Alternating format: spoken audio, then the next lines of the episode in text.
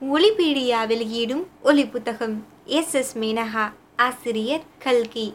குரல் வெனிஷா இளங்கலை ஆங்கிலம் அழகப்பா அரசு கலைக்கல்லூரி காரைக்குடி. இம்மின்னூல் வெளியிட உதவிய விக்கி மூலம் தளத்திற்கு நன்றி. மின்னூல் உரிமம் உலகளாவிய பொதுக்கள உரிமம். ஒளிப்புத்தகம் உரிமம் கிரியேட்டிவ் காமன்ஸ் எல்லோரும் கேட்கலாம் பகிரலாம். பகிரும்போது படைப்பாளையின் பெயரை குறிப்பிட்டே பகிர வேண்டும்.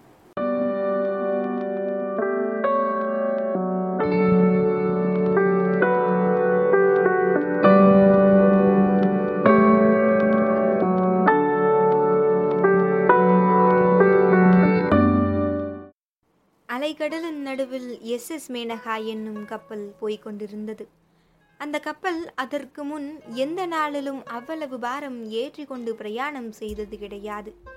இந்த தடவை அதில் ஏற்றியிருந்த பாரம் முக்கியமாக பிரயாணிகளின் பாரமே ஆகும். கப்பலின் அடித்தளத்திலிருந்து மேல்தளம் வரையில் எள்ளு போட்டால் எள்ளு விழாதபடி பிரயாணிகள். தேனடைகளை மொய்க்கும் தேனீக்களை போல் நெருங்கி இருந்தார்கள். அவர்கள் பல தேசத்தினர் பல சாதியினர். முதல் வகுப்பு இரண்டாம் வகுப்புகளில் வெள்ளைக்காரர்கள் மட்டும் காணப்பட்டார்கள். அவர்களில் ஸ்திரீகளும் குழந்தைகளும் அதிகமாகியிருந்தனர் மற்ற பகுதிகளில் கருப்பு மனிதர்கள் இருந்தார்கள். அவர்களில் இந்துக்கள் முஸ்லிம்கள் தமிழர்கள் வங்காளிகள் மலையாளிகள் பஞ்சாபியர் யாழ்ப்பாணத்தார் முதலியோர் கலந்து காணப்பட்டார்கள். ஸ்திரீகள் புருஷர்கள் குழந்தைகள் கிழவர்கள் ஆகிய எல்லா வயதினரும் இருந்தார்கள். அவர்களுக்கெல்லாம் கப்பலில் படுப்பதற்கு இடமோ ஸ்நான வசதியோ ஒன்றும் கிடையாது. அந்த ஜனங்கள் குளித்து நாட்கணக்கில் ஆகி இருக்க வேண்டும். அத்தகைய அள்ளுக்கு பிடித்த ஜனக்கூட்டத்தை வேறெங்கும் காண்பது துர்லபம். அவரவர்களுக்கு பக்கத்தில் ஒரு பெட்டியோ மூட்டையோ வைத்துக்கொண்டு சிவ சிவ என்று உட்கார்ந்திருந்தார்கள். தண்ணீரை கண்டு பல தினங்களான அவர்களுடைய முகங்களில் குடிகொண்டிருந்த சோர்வையும் துயரத்தையும் பயங்கரத்தையும் விவரிக்க முடியாது. சிலர் பேயடித்தவர்களைப் போல இருந்தார்கள். வேறு சிலர் ராத்திரியெல்லாம் கண் விழித்து மயான காண்டம் பார்த்துவிட்டு வந்தவர்களைப் போல காணப்பட்டார்கள். இன்னும் சிலரின் முகத்தில் பிரம்மகத்தி கூத்தாடிற்று. பசி கொடுமையினால் பாதிக்கப்பட்டவர்களாகவும் தோன்றினர். சாதாரணமாக இவ்வளவு நெருங்கிய கூட்டத்தில் இறைச்சல் அசாத்தியமாய் இருக்கும் அல்லவா? இங்கேயோ ஜனங்கள் ஒருவருக்கொருவர் அதிகம் பேசிக்கொள்ளக்கூட இல்லை யாராவது பேசினால் கிணற்றுக்குள்ளிருந்து பேசுவது போல் ஈனஸ்வரத்தில் பேசினார்கள். அவ்வப்போது கிளம்பிய குழந்தைகளின் மெலிந்த அள்ளுகுரல் இருதயத்தை வேதனை செய்வதாய் இருந்தது கப்பலில் எந்த பக்கம் பார்த்தாலும் கண்வழி வரும்படியாக ஆபாசமும் அள்ளுக்கும் நிறைந்திருந்தன. ஒழுங்கு சுத்தம் என்பதையே அங்கு காண முடியாது. துர்கந்தமோ கேட்க வேண்டியதில்லை. கப்பலின் புதிய பெயிண்டிங் நாற்றம் மூலையில் அழுகி கிடந்த வெங்காயத்தின் நாற்றம் பழைய ரொட்டி துண்டுகளின் நாற்றம் மனிதர்களின் வியர்வை நாற்றம் சுருட்டு நாற்றம் குழந்தைகள் ஆபாசம் செய்த நாற்றம் அம்மம்மா எத்தனை விதமான நாற்றங்கள்? நரகம் என்பது இதுதானோ? எஸ் எஸ் மேனகா இந்த கதியை அடைந்திருந்ததன் காரணம் என்னவென விரிவாக சொல்ல வேண்டிய அவசியமில்லை. அது ஆயிரத்தி தொள்ளாயிரத்தி நாற்பத்தி இரண்டாம் வருடம். பிப்ரவரி மாத ஆரம்பத்தில் சிங்கப்பூரிலிருந்து கிளம்பிய கப்பல் என்று சொன்னாலே போதும். சிங்கப்பூரை ஜப்பானியர் தாக்குவதற்கு சில நாளைக்கு முன்புதான் அது கிளம்பிற்று. கிளம்பி இப்போது ஆறு நாளாகிவிட்டது. ஆனால் கப்பல் தற்சமயம் கடலில் எந்த இடத்திற்கு வந்திருக்கிறதென்று பிரயாணிகளில் யாருக்கும் தெரியாது. அது எங்கே போகிறதென்று கூட ஒருவருக்கும் நிச்சயமில்லை. அநேகமாக கொழும்புக்கு போகலாம் என்று கருதப்பட்டது. ஆனால் எப்போது போய் சேருமோ கடவுளை அறிவார். போய் சேரும் என்பதுதான் என்ன நிச்சயம். பிரயாணிகள் கப்பலின் வசதி குறைவுகளால் அடைந்த கஷ்டங்களை காட்டிலும் மனோவீதியினால் தான் அதிக கலக்கமடைந்திருந்தார்கள். அவர்களில் பலர் மலாய் நாட்டில் ஜப்பானுடைய வெடிகுண்டுகளினால் நேர்ந்த விபரீதங்களை நேரில் பார்த்தவர்கள். அந்த பயங்கரங்களை இந்த ஜென்மத்தில் அவர்களால் மறக்கவே முடியாது. தரையிலேயே ஜப்பானுடைய வெடிகுண்டுகளினால் அப்படிப்பட்ட பயங்கரங்கள் நேரிடக்கூடுமென்றால் நடுக்கடலில் கப்பலின் மேல் குண்டு விழுந்தால் கதி என்ன? அதோ கதிதான். ஆகவே பிரயாணிகளில் பலர் அடிக்கடி ஆகாயத்தை அண்ணாந்து பார்த்த வண்ணம் இருந்தனர். ஆனால் ஆகாயத்திலிருந்து மட்டும்தானா அபாயம் வரக்கூடும்? அபாயம் கடலில் மிதந்தும் வரலாம். கடலுக்கடியிலிருந்து திடீரென்று வந்தும் தாக்கலாம். ஜப்பானுடைய யுத்த கப்பல்களும் நீர்மூழ்கிகளும் இந்து மகா சமுத்திரத்திலும் வங்காளகுடா கடலிலும் சஞ்சரிப்பதாக சில நாளாகவே வதந்தி இருந்தது ஆகவே உயிருடன் ஊருக்கு திரும்புவோம் என்ற நம்பிக்கை யாருக்குமே இல்லை. இப்படிப்பட்ட நிலையில் யாருடைய முகந்தான் கலையாக இருக்க முடியும்? என்றாலும் அந்த ஆயிரம் பிரயாணிகளுக்குள்ளே ஒரு ஸ்திரீயின் முகம் மட்டும் அப்போது கூட கலையாகத்தான் இருந்தது. கலை எப்போதாவது குறைந்தால் அந்த ஸ்ரீ தனக்கு அருகில் வைத்திருந்த பெட்டிக்குள்ளிருந்து கலையை எடுத்து முகத்தில் பூசிக்கொள்வாள். அவள் கண்ணிலே லேசாக மை தீட்டியிருந்தது. நெற்றியிலே பொட்டு இருந்தது. கூந்தல் பின்னிவிடப்பட்டிருந்தது. பிரதிதினமும் மூன்று நான்கு தடவை அவள் எப்படியோ நல்ல ஜலம் சம்பாதித்து முகத்தை அலம்பி பவுடர் பூசிக்கொண்டதுடன் மற்ற அலங்காரங்களையும் செய்து கொண்டாள். தலையில் வைத்துக்கொள்ள புதிய பூ இல்லாத ஒரு குறைதான். அதற்கு பதிலாக வர்ணட்டி பூ தலையில் வைத்து கொண்டிருந்தாள். அவள் அங்குமிங்கும் உலாவும் போது மெல்லிய மல்லிகை செந்தின் வாசனை மற்ற நாற்றங்களையெல்லாம் விலக்கி கொண்டு வந்தது. இந்த ஸ்திரீயின் விஷயங்களில் மற்ற பிரயாணிகளுக்கெல்லாம் எவ்வளவு அருவருப்பு கொண்டிருப்பார்கள் என்று சொல்ல வேண்டியதில்லை. அவளை பார்க்கும்போதே பலருடைய முகம் சுணுக்கமடைந்தது. அவளை சுட்டிக்காட்டி அநேகர் காதோடு காதாய் ரகசியம் பேசிக்கொண்டார்கள் இன்னும் சிலர் அவள் காதல் விழும்படியாக சனியன் மூதேவி தரித்திரம் இங்கே எண்ணத்துக்கு வந்தது? பிராணன் போகிற போது கூட பவுடர் பூசிக்கொள்ளுவாள் போல. யமனை மயக்கி விடலாம் என்ற எண்ணம் போலிருக்கு என்று இவ்விதமெல்லாம் பேசினார்கள். மற்றும் அந்த பிரயாணிகள் பேசிக்கொண்டதிலிருந்து மேற்படி ஸ்திரீயின் பெயர் ரஜினி என்றும் சிங்கப்பூரில் அவள் துன்மார்க்க வாழ்க்கையில் பெயர் எடுத்தவள் என்றும் தெரிய வந்தது அவள் அருகில் இருந்த பெட்டியின் மேல் மிஸ் ரஜினி என்று அச்சிடப்பட்டிருந்தது. அவளுடைய வயது என்ன இருக்கும் என்று ஊகிப்பது மிகவும் கடினம். ஒரு சமயம் பார்த்தால் இவளுக்கு வயது ரொம்ப ஆகியிருக்க வேண்டும். பவுடரை அப்பிக்கொண்டு பால்யம் மாதிரி நடிக்கிறாள் என்று தோன்றும். இன்னொரு சமயம் பார்த்தால் இவளுக்கு வயசு கொஞ்சம். துர்நடத்தை காரணமாக வயது அதிகம் காட்டுகிறது என்று தோன்றும். இப்படிப்பட்ட ஸ்திரீயை பார்த்து யார்தான் அருவருப்பு கொள்ளாமல் இருக்க முடியும்? அதுவும் அடுத்த நிமிஷத்தில் உயிரோடு இருப்போமோ என்பது நிச்சயமில்லாத அந்த சமயத்தில். எனினும் அவளிடம் அருவருப்பு காட்டாத ஒரு ஆத்மா அந்த கப்பலில் இருக்கத்தான் இருந்தது. அவன் அவளிடம் அருவருப்பு காட்டாததோடு இல்லை. அவசியத்துக்கு அதிகமான அபிமானம் காட்டுவதாகவும் தோன்றியது. பிரயாணிகளில் ஒருவர் அவ்விதம் நடந்து கொண்டாலே அது ஆச்சரியத்தை தரும். அவனோ கப்பல் உத்தியோகஸ்தரில் ஒருவன். உதவி இன்ஜினியர். பார்ப்பதற்கு ஆங்கிலோ இந்தியன் மாதிரி இருந்தான். அவன் பெயர் ஜான் என்று மற்ற உத்தியோகஸ்தர்கள் அழைத்ததிலிருந்து தெரிந்தது. ஆனால் சுத்தமான தமிழ் பேசினான். ஒரு நாளைக்கு இரண்டு தடவையாவது கப்பல் மேல் தளத்துக்கு உதவி இன்ஜினியர் ஜான் வருவான். ரஜினியும் உடனே அவனை நோக்கி போவாள். இரண்டு பேரும் கப்பல் தளத்தில் கிராதியில் சாய்ந்து கொண்டு நிற்பார்கள். அவர்கள் அதிகமாக பேசுவது கிடையாது. மேலே ஆகாசத்தை பார்ப்பார்கள். சில சமயம் ஜான் ஒரு ரொட்டி துண்டை மறைத்து எடுத்து கொண்டு வருவான். கப்பலில் உணவு பண்டம் கிடைப்பது அவ்வளவு கஷ்டம். ரஜினி வேண்டாம் என்று மறுப்பால் பிறகு வாங்கிக் கொள்வாள். இதெல்லாம் மற்ற பிரயாணிகளுக்கு பிடிக்கவே இல்லை. கப்பலில் வந்து கூட யாரோ ஒருவனை வலையில் போட்டு கொண்டு விட்டால் பார் என்று அவர்கள் பேசிக் கொண்டார்கள். கப்பல் காப்டனிடம் இதை பற்றி புகார் செய்ய வேண்டும் என்றும் சொல்லிக் கொண்டார்கள்.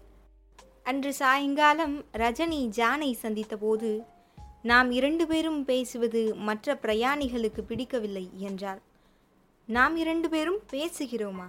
என்ன? நாம் பேசுகிறது இதுவரையில் என் காதிலேயே விழவில்லையே என்றான் ஜான்.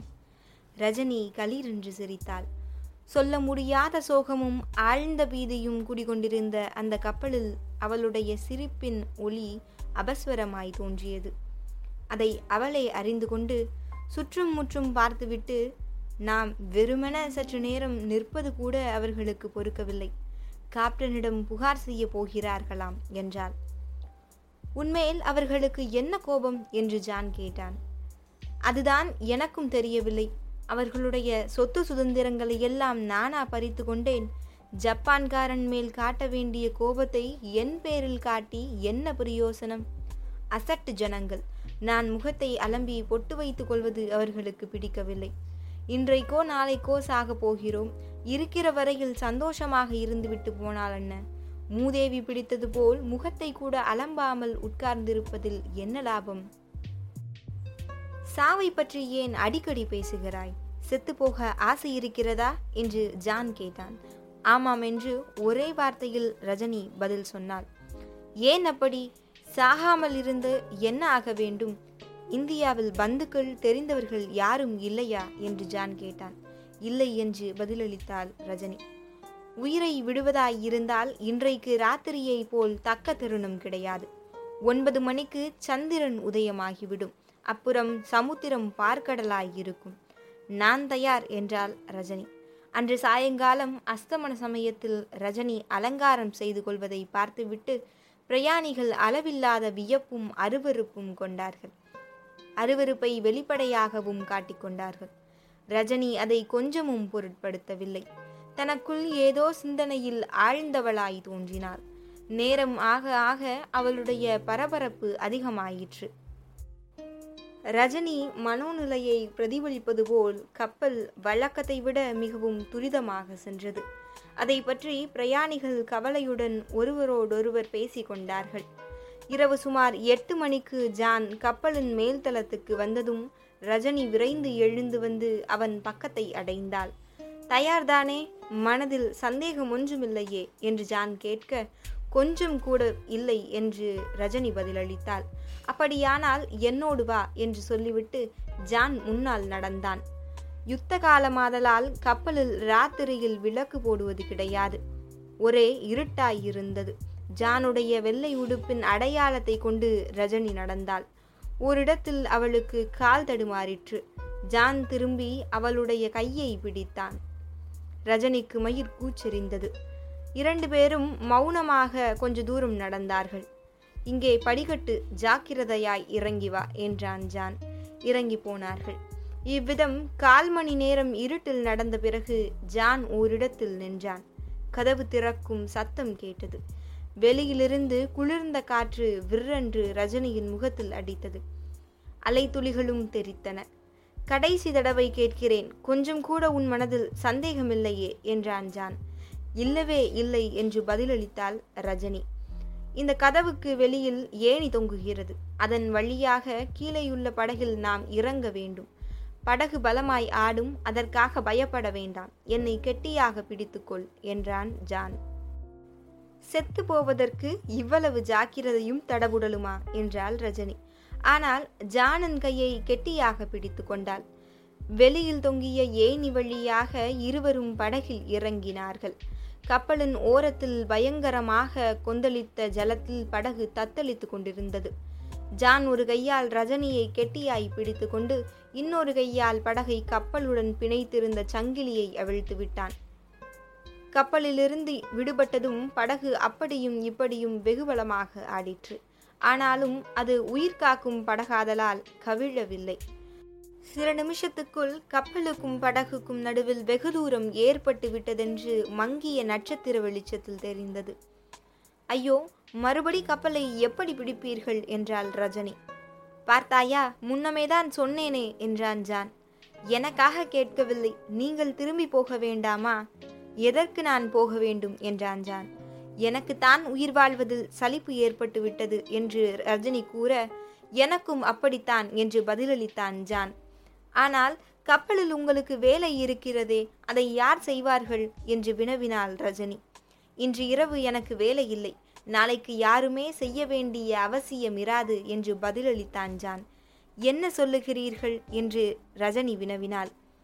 அரை மணி நேரம் பொறுத்து பார்த்தால் தெரியும். சற்று நேரம் மௌனமாயிருந்த பிறகு ரஜினி நீங்களும் உயிரை விடுவதற்காகத்தான் வந்தீர்களா? என்று கேட்டாள்.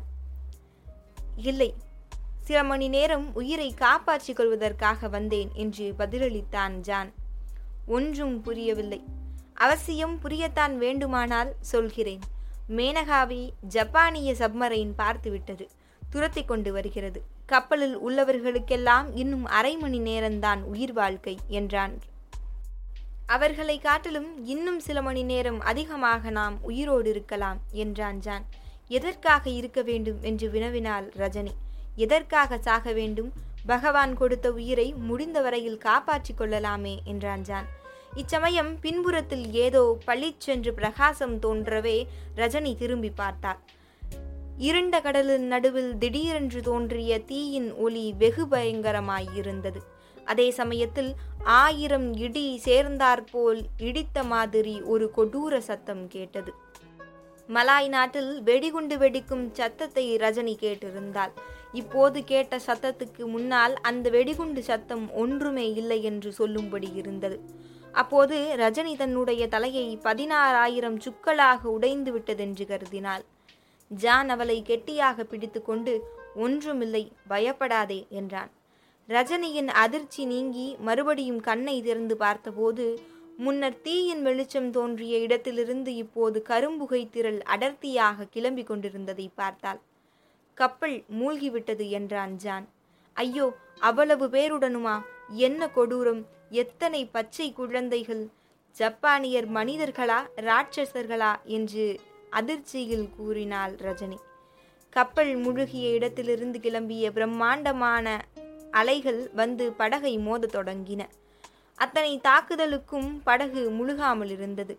ரஜினிக்கு மிகவும் ஆச்சரியமாயிருந்தது சற்று நேரத்திற்கெல்லாம் கரும்புகை படலம் நாலாபுறமும் வியாபித்து வானையும் கடலையும் மூடி ஒரே இருள்மயமாக செய்துவிட்டது. அம்மாதிரியான பயங்கர இருட்டை ரஜினி அதற்கு முன் பார்த்ததே கிடையாது. பயத்தினால் நடுங்கிய கரங்களினால் அவள் ஜானின் தோள்களை கெட்டியாக பற்றி கொண்டாள். சற்று நேரத்திற்கெல்லாம் புகைத்திரள் விலகி தொடங்கியது. வானில் நட்சத்திரங்கள் மறுபடியும் கஞ்சு மிட்டின ஐயோ என்னத்திற்காக என்னை இப்படி அழைத்து கொண்டு வந்தீர்கள்? எல்லோரோடு நானும் இதற்குள் என்று ரஜினி கூற அதோ பார் என்றான் ஜான். கீழ் திசையில் அடிவானத்தில் தங்க நிறமான பிரகாசம் காணப்பட்டது. அது என்ன? ஐயோ ஒருவேளை இன்னொரு கப்பலோ? என்றாள் ரஜினி. இல்லை இல்லை. கிழக்கே சந்திரோதயம் ஆகிறது என்றான் ஜான். பார்த்து கொண்டிருக்கும் போதே சந்திரன் கடலில் குளித்துவிட்டு எழுந்திருப்பது போல் மேலே வந்தான். வானும் கடலும் சேருமிடத்தில் கடல் நீர் தங்கம் உருகி தழலாகியது போல தகதகாமயமாயிருந்தது. ஆகா என்ன அற்புதம்? அற்புதமாய் இருக்குமென்று எனக்கு தெரியும். இந்த அற்புதத்தை பார்த்துவிட்டு சாகலாம் என்றுதான் உன்னை அழைத்து வந்தேன் என்றான் ஜான். சரி சாவை பற்றி ஏன் பேச வேண்டும்? இருக்கிற வரையில் சந்தோஷமாக இருக்கலாமே என்றான் ஜான். எப்படி சந்தோஷமாய் இருப்பது? ஐயோ அவ்வளவு ஜனங்களும் இதற்குள் செத்து போயிருப்பார்கள் அல்லவா? பச்சை குழந்தைகள் எப்படி தவித்திருக்கும் என்று கப்பல் மூழ்கியதை பற்றியே எண்ண தொடங்கினாள் ரஜினி? பார்த்தாயா சந்தோஷமாய் பேசலாம் என்று சொல்லிவிட்டு என்ன சந்தோஷமான விஷயம் இருக்கிறது பேசுவதற்கு? அவரவர்களுடைய வாழ்க்கையில் சந்தோஷமான சம்பவத்தை பற்றி பேசலாம் என்றான் ஜான். நீங்கள் ஆரம்பியுங்கள். இந்த நாளில் எந்த காரியத்திலும் ஸ்திரீகளுக்கு முதன்மை கொடுப்பதுதான் சம்பிரதாயம் என்றான் ஜான். என் வாழ்நாளில் ஒரே ஒரு மாத காலம்தான் நான் சந்தோஷமாக இருந்திருக்கிறேன். ஆனால் அந்த ஒரு மாதத்தை நினைத்து பின்னால் எப்போதும் துக்கப்பட்டிருக்கிறேன் என்றாள் ரஜினி. துக்கப்பட்டதை பற்றி இப்போது சொல்ல வேண்டாம். சந்தோஷமாக இருந்ததை பற்றி மட்டும் பேசினால் போதும் என்றான் ஜான். சொல்ல ஆரம்பித்தால் அழுகை வந்துவிடும் என்றாள் ரஜினி.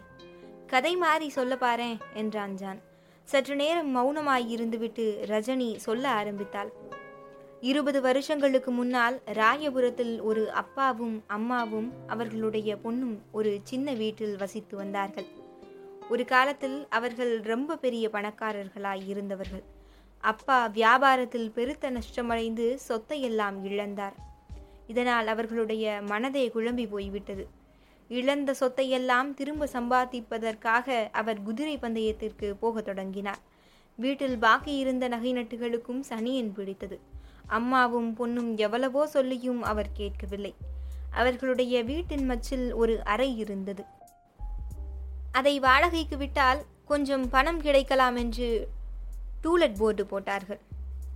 அதை ஒரு வாலிப பிள்ளை வந்து வாடகைக்கு எடுத்துக்கொண்டார் அவருக்கு ஹார்பரில் வேலை. அப்பாவுக்கு அவரை ரொம்பவும் பிடித்து விட்டது. நாலு நாளைக்கெல்லாம் நீ என்னத்துக்காக ஹோட்டலுக்கு போய் சாப்பிட்டு உடம்பை கெடுத்துக் கொள்கிறாய்? இங்கேயே சாப்பிட்டு கொண்டிருக்கலாமே என்றார். அவரும் சரி என்று சொல்லி வீட்டிலேயே சாப்பிடவும் ஆரம்பித்தார். அந்த பேதை பெண் தன்னை உத்தேசித்துதான் அந்த வாலிபர் அபிதம் வீட்டில் சாப்பிட ஒப்புக்கொண்டதாக எண்ணினாள். அவள் ஒரு வருஷத்திற்கு முன்பு வரையில் கான்வென்ட் ஸ்கூலில் படித்து வந்தவள். அதற்கு பிறகு அகப்பட்ட நாவல்களை எல்லாம் படித்து காதல் பிரேமை என்னும் உலகத்திலேயே வசித்து வந்தாள். கண்டதும் காதல் என்பது தங்களுக்குள் நேர்ந்து விட்டது என்று அவள் நம்பினாள். அந்த பேதை பெண்ணின் நம்பிக்கையை அந்த மனுஷரும் ஊர்ஜிதப்படுத்தினார். அவளை தனிமையில் சந்திக்கும் சந்தர்ப்பங்களை அவர் தேடினார். உன்னை கண்ட பிறகு நான் புது மனுஷனாகிவிட்டேன் என்றும் இவ்வளவு சந்தோஷத்துடன் இதற்கு முன் நான் இருந்ததே இல்லை என்றும் அடிக்கடி சொன்னார். அந்த பெண்ணோ தான் ஸ்வர்க்க வாழ்க்கையை அடைந்து விட்டதாக எண்ணினாள். ஆனாலும் சங்கோஷத்தினால் வாயை திறந்து ஒன்றும் பேசவில்லை. அவர் சொல்லியதையெல்லாம் மட்டும் கேட்டுக்கொண்டு மௌனமாயிருந்தாள். ஒரு நாள் அவர் நான் என்னவெல்லாமோ பிதற்றி கொண்டிருக்கிறேன். நீ வாயை திறக்க மாட்டேன் என்கிறாயே என்றார். அதற்கும் அவள் மௌனமாயிருக்கவே இந்த ஒரு கேள்விக்காவது பதில் சொல்லு. நான் இந்த வீட்டில் இருக்கட்டுமா போகட்டுமா? என்று கேட்டார். இருங்கள் என்று அந்த பெண் சொன்னாள். உடனே அவர் வெகு துணிச்சலுடன் அந்த பெண்ணின் கையை பிடித்துக்கொண்டு ரொம்ப வந்தனம் என்றார். அப்போது அவர் பார்த்த பார்வையானது உனக்காக என் பிராணனை வேண்டுமானாலும் தியாகம் செய்வேன் என்று சொல்லுவதைப் போலிருந்தது. ரஜினி சற்று நேரம் மௌனமாயிருந்தாள். அப்புறம் என்றான் ஜான். அப்படிப்பட்டவர் இருபது ரூபாவை தியாகம் செய்வதற்கு மனமில்லாமல் போய்விட்டார் என்றாள் ரஜினி. அந்த பெண் இருபது ரூபாய் கேட்டு அவன் கொடுக்க மறுத்து விட்டானா என்றான் ஜான். இல்லை இல்லை. அவரிடம் போய் இருபது ரூபாய் கேட்பதை காட்டிலும் அந்த பெண் பிராணனையே விட்டிருப்பாள் என்றாள் ரஜினி. இப்படி அவர்கள் இருவரும் ஆனந்த மனோராஜ்ய உலகில் சஞ்சரித்து கொண்டிருக்கையில் ஒரு நாள் அந்த பெண்ணின் அப்பா அவளிடம் உன்னுடைய ட்ரங்கு பெட்டியின் சாவியை கொஞ்சம் கொடு அம்மா.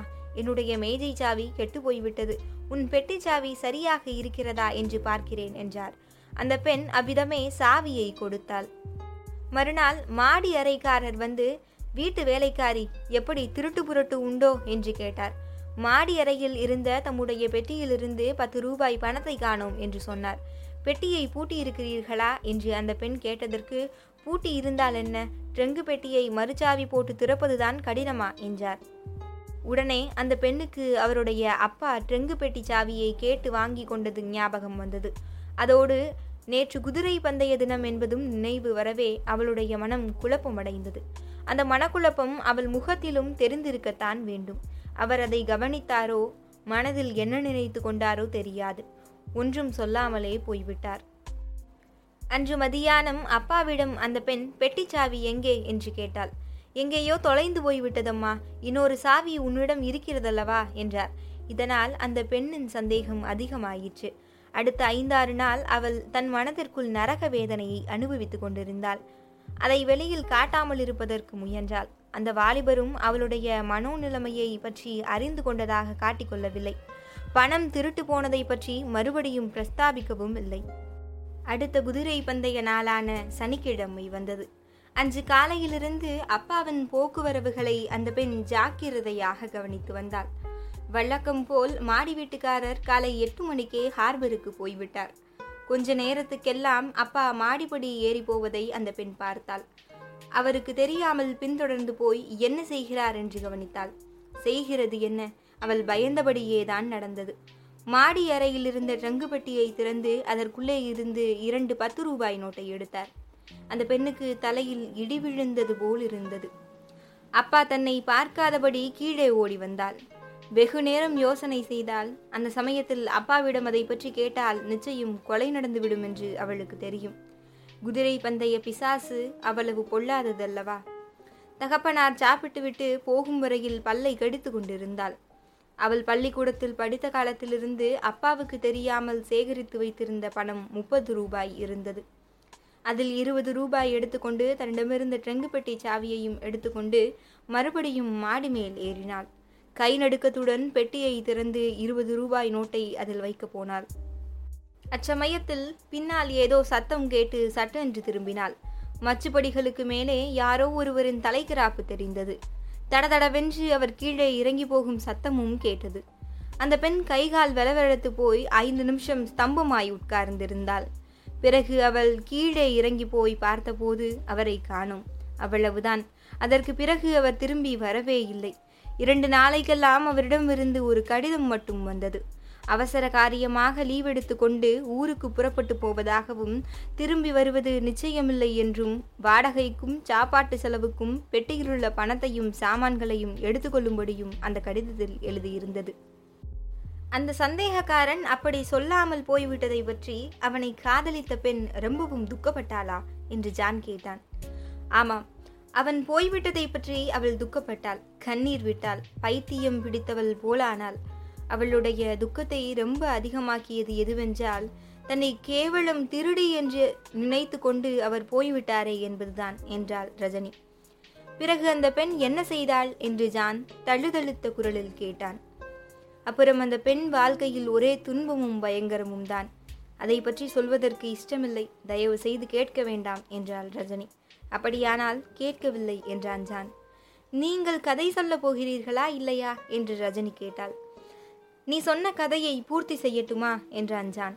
ஆஹா சரி கேள் என்றான் ஜான்.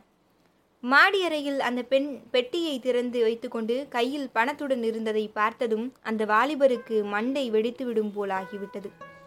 தன்னுடைய இருதயத்தை கொள்ளை கொண்ட மோகினி அத்துடன் திருப்தியடையாமல் தன் பணத்தையும் திருடுகிறாள் என்பதை அவனால் பொறுக்க முடியவில்லை. யாருக்கு தன்னுடைய உடல் பொருள் ஆவி எல்லாவற்றையும் தத்தம் செய்ய எண்ணி இருந்தேனோ அவள் கேவலம் இருபது ரூபாய்க்கு ஆசைப்பட்டு தன் பெட்டியை மறுசாவி போட்டு திறக்கிறாள். அவளுடைய காதல் கடைக்கண் பார்வையெல்லாம் வெறும் பாசாங்கு. பொய் வேஷம் மோசம். இந்த எண்ணத்தினால் வெறி பிடித்தவன் போலாகி அந்த வாலிபன் விரைந்து ஓடினான். அந்த வீட்டின் முகாலோபனமும் இனிமேல் செய்வதில்லை என்று தீர்மானித்தான். பெண் குலத்தையே சபித்தான். தான் அவ்விதம் ஏமாந்து போனதை பற்றி தன்னையே சபித்து கொண்டான். ஆனால் நாள் போக போக அவனுடைய மனது மாறியது. ஆத்திரம் தணிந்தது. நிதானமாக யோசனை செய்ய தொடங்கினான். அந்த பெண் செய்தது அவ்வளவு கொடிய காரியமா என்பதை பற்றி அவனுக்கு சந்தேகம் உண்டாயிற்று. தரித்திரத்தின் கொடுமையினால் தானே அவள் அப்படி செய்திருக்க வேண்டும். அவளுடைய தாயார் தகப்பனாரை காப்பாற்றுவதற்காக தானே செய்திருக்க வேண்டும். இந்த எண்ணம் வலுப்பட்டதும் அவள் மேல் அவனுக்கு அன்பு இருமடங்காயிற்று. கொஞ்ச நாள் கழித்து அந்த வீட்டை மறுபடியும் தேடி கொண்டு வந்தான். வீட்டில் வேறு யாரோ குடியிருந்தார்கள். ஏற்கனவே குடியிருந்தவர்களை பற்றி அவர்களுக்கு ஒன்றும் தெரியவில்லை. அக்கம் பக்கத்தில் விசாரித்தும் தகவல் கிடைக்கவில்லை. இதனால் அந்த வாலிபனுக்கு உலக வாழ்க்கை மேலேயே வெறுப்பு உண்டாகிவிட்டது. துக்கத்தை மாற்றிக்கொள்வதற்காக அவன் கிறிஸ்தவ மதத்தில் சேர்ந்தான். ஜானகிராமன் என்ற பெயரை ஜான் என்று மாற்றிக்கொண்டான் ஆனாலும் அவனுக்கு மனச்சாந்தி உண்டாகவில்லை. ஒரே இடத்தில் இருக்க அவனுக்கு பிடிக்காதபடியால் கொஞ்ச நாளைக்கு பிறகு ஹார்பர் வேலையிலிருந்து கப்பல் வேலைக்கு போனான். ஆஹா அப்படி அவன் கப்பல் வேலைக்கு போனது எவ்வளவு நல்லதாய் போயிற்று. இல்லாவிட்டால் இருபது வருஷத்துக்கு பிறகு அவனுடைய காதலி ராஜத்தை அவன் நடுக்கடலில் சந்தித்து இருக்க முடியுமா? நடுக்கடலில் சந்தித்தவள் அந்த துரதிருஷ்டம் பிடித்த ராஜம்மாள் தான் என்று எப்படி தெரிந்து கொண்டீர்கள்? என்று ரஜினி கேட்டாள். எப்படி தெரிந்து கொண்டேனா? என் உடம்பில் உள்ள ஒவ்வொரு அணுவும் இவள்தான் ராஜம் என்று எனக்கு சொல்லிற்று. மேலும் அவள் அதிகமாக உருமாறவும் இல்லையே.